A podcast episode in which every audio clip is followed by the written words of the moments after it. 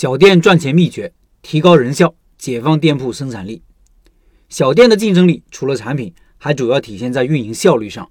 因为运营效率关乎成本。干同样的营业额，你需要五个人，我只需要三个人，两个人工一年就是十万的成本，就多赚十万，这就是竞争力。看看串串店玉老板如何提升运营效率的。他说：“提升效率就是提高营业额天花板。当单量起来以后，效率的提升就显得至关重要了。”这不仅直接影响营业额的多少，而且当你的出餐过慢，导致消费者等待时间过长，也影响顾客的体验。而主要的瓶颈就在于出餐这个环节。提升效率的核心就是拆解，拆解思维是一种很重要的思维方式。这一点我在前公司学到的，他们会把消费者整个旅程拆解得很细，大概有几十个步骤，然后在每个步骤上面做优化。我们假设整个转化过程可以分为 A、B、C、D、E 五个环节。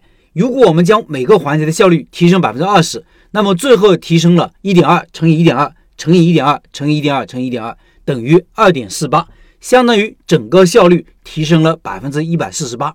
那看看我们如何运用拆解思维提高我们的出餐效率。按时间的先后顺序，我们可以把出餐分为顾客来单，把单子撕下来贴在墙上，剪菜、煮菜、打包。关于顾客来单。我们可以怎么优化呢？大家可以自己先想一想。我们做的就是引导和鼓励大家提前预定。具体的话术就是说，我们店里单子比较多，为了及时给你煮好送到，建议大家提前预定下单。预定下单可以送可乐一瓶。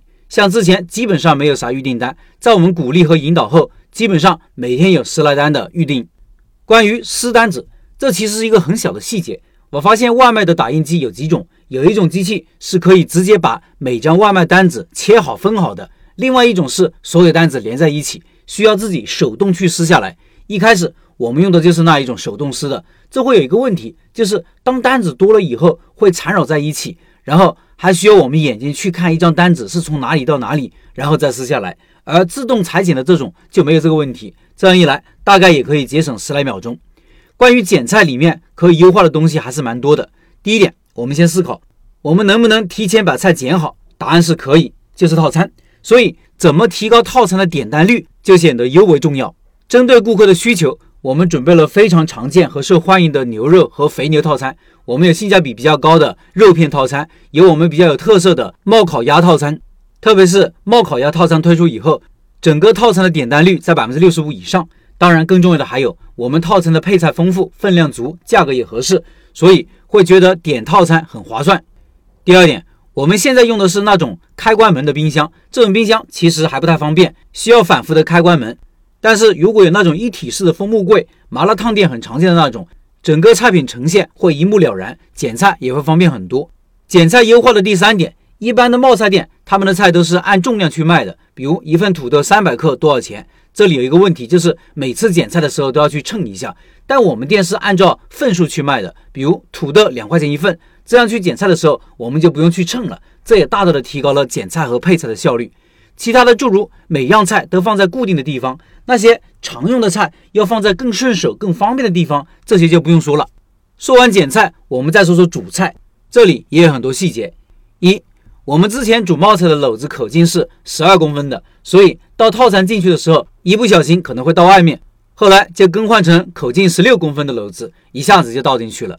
第二，菜品的选择，我们之前有脑花、排骨这些菜品，后来我们把这些比较费时间的菜品全部砍掉了。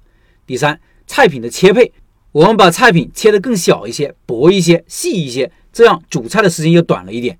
第四，用计时器标准化，我们煮菜通过计时器计时。通过我们改善以后，基本上三分钟就可以把菜煮好，计时器就会有提示，这样既保证了口感，也节省了时间。而之前我们都是凭感觉煮的，煮的时间过长过短都会影响口感。第五，煮菜的器具优化，我们现在是在一口大锅里煮的，一个人能同时操作四个。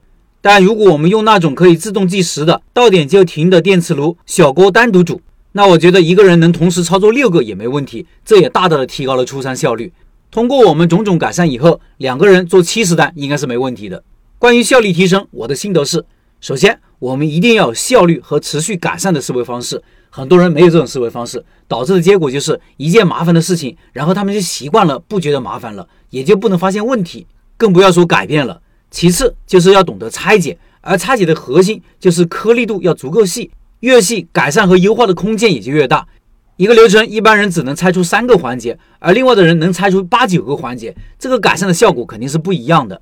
最后我想说的是，我们很多时候不需要自己去创造答案，而是去模仿那些优秀的同行，看看别人是怎么做的，这其实也是一种效率。明天再给大家分享为什么我好不容易做起来的外卖不做了。以上是玉老板的分享。本月的拜师学艺项目就是玉老板的冷锅串串，感兴趣老板加入直播交流群和玉老板直接交流。音频下方有二维码。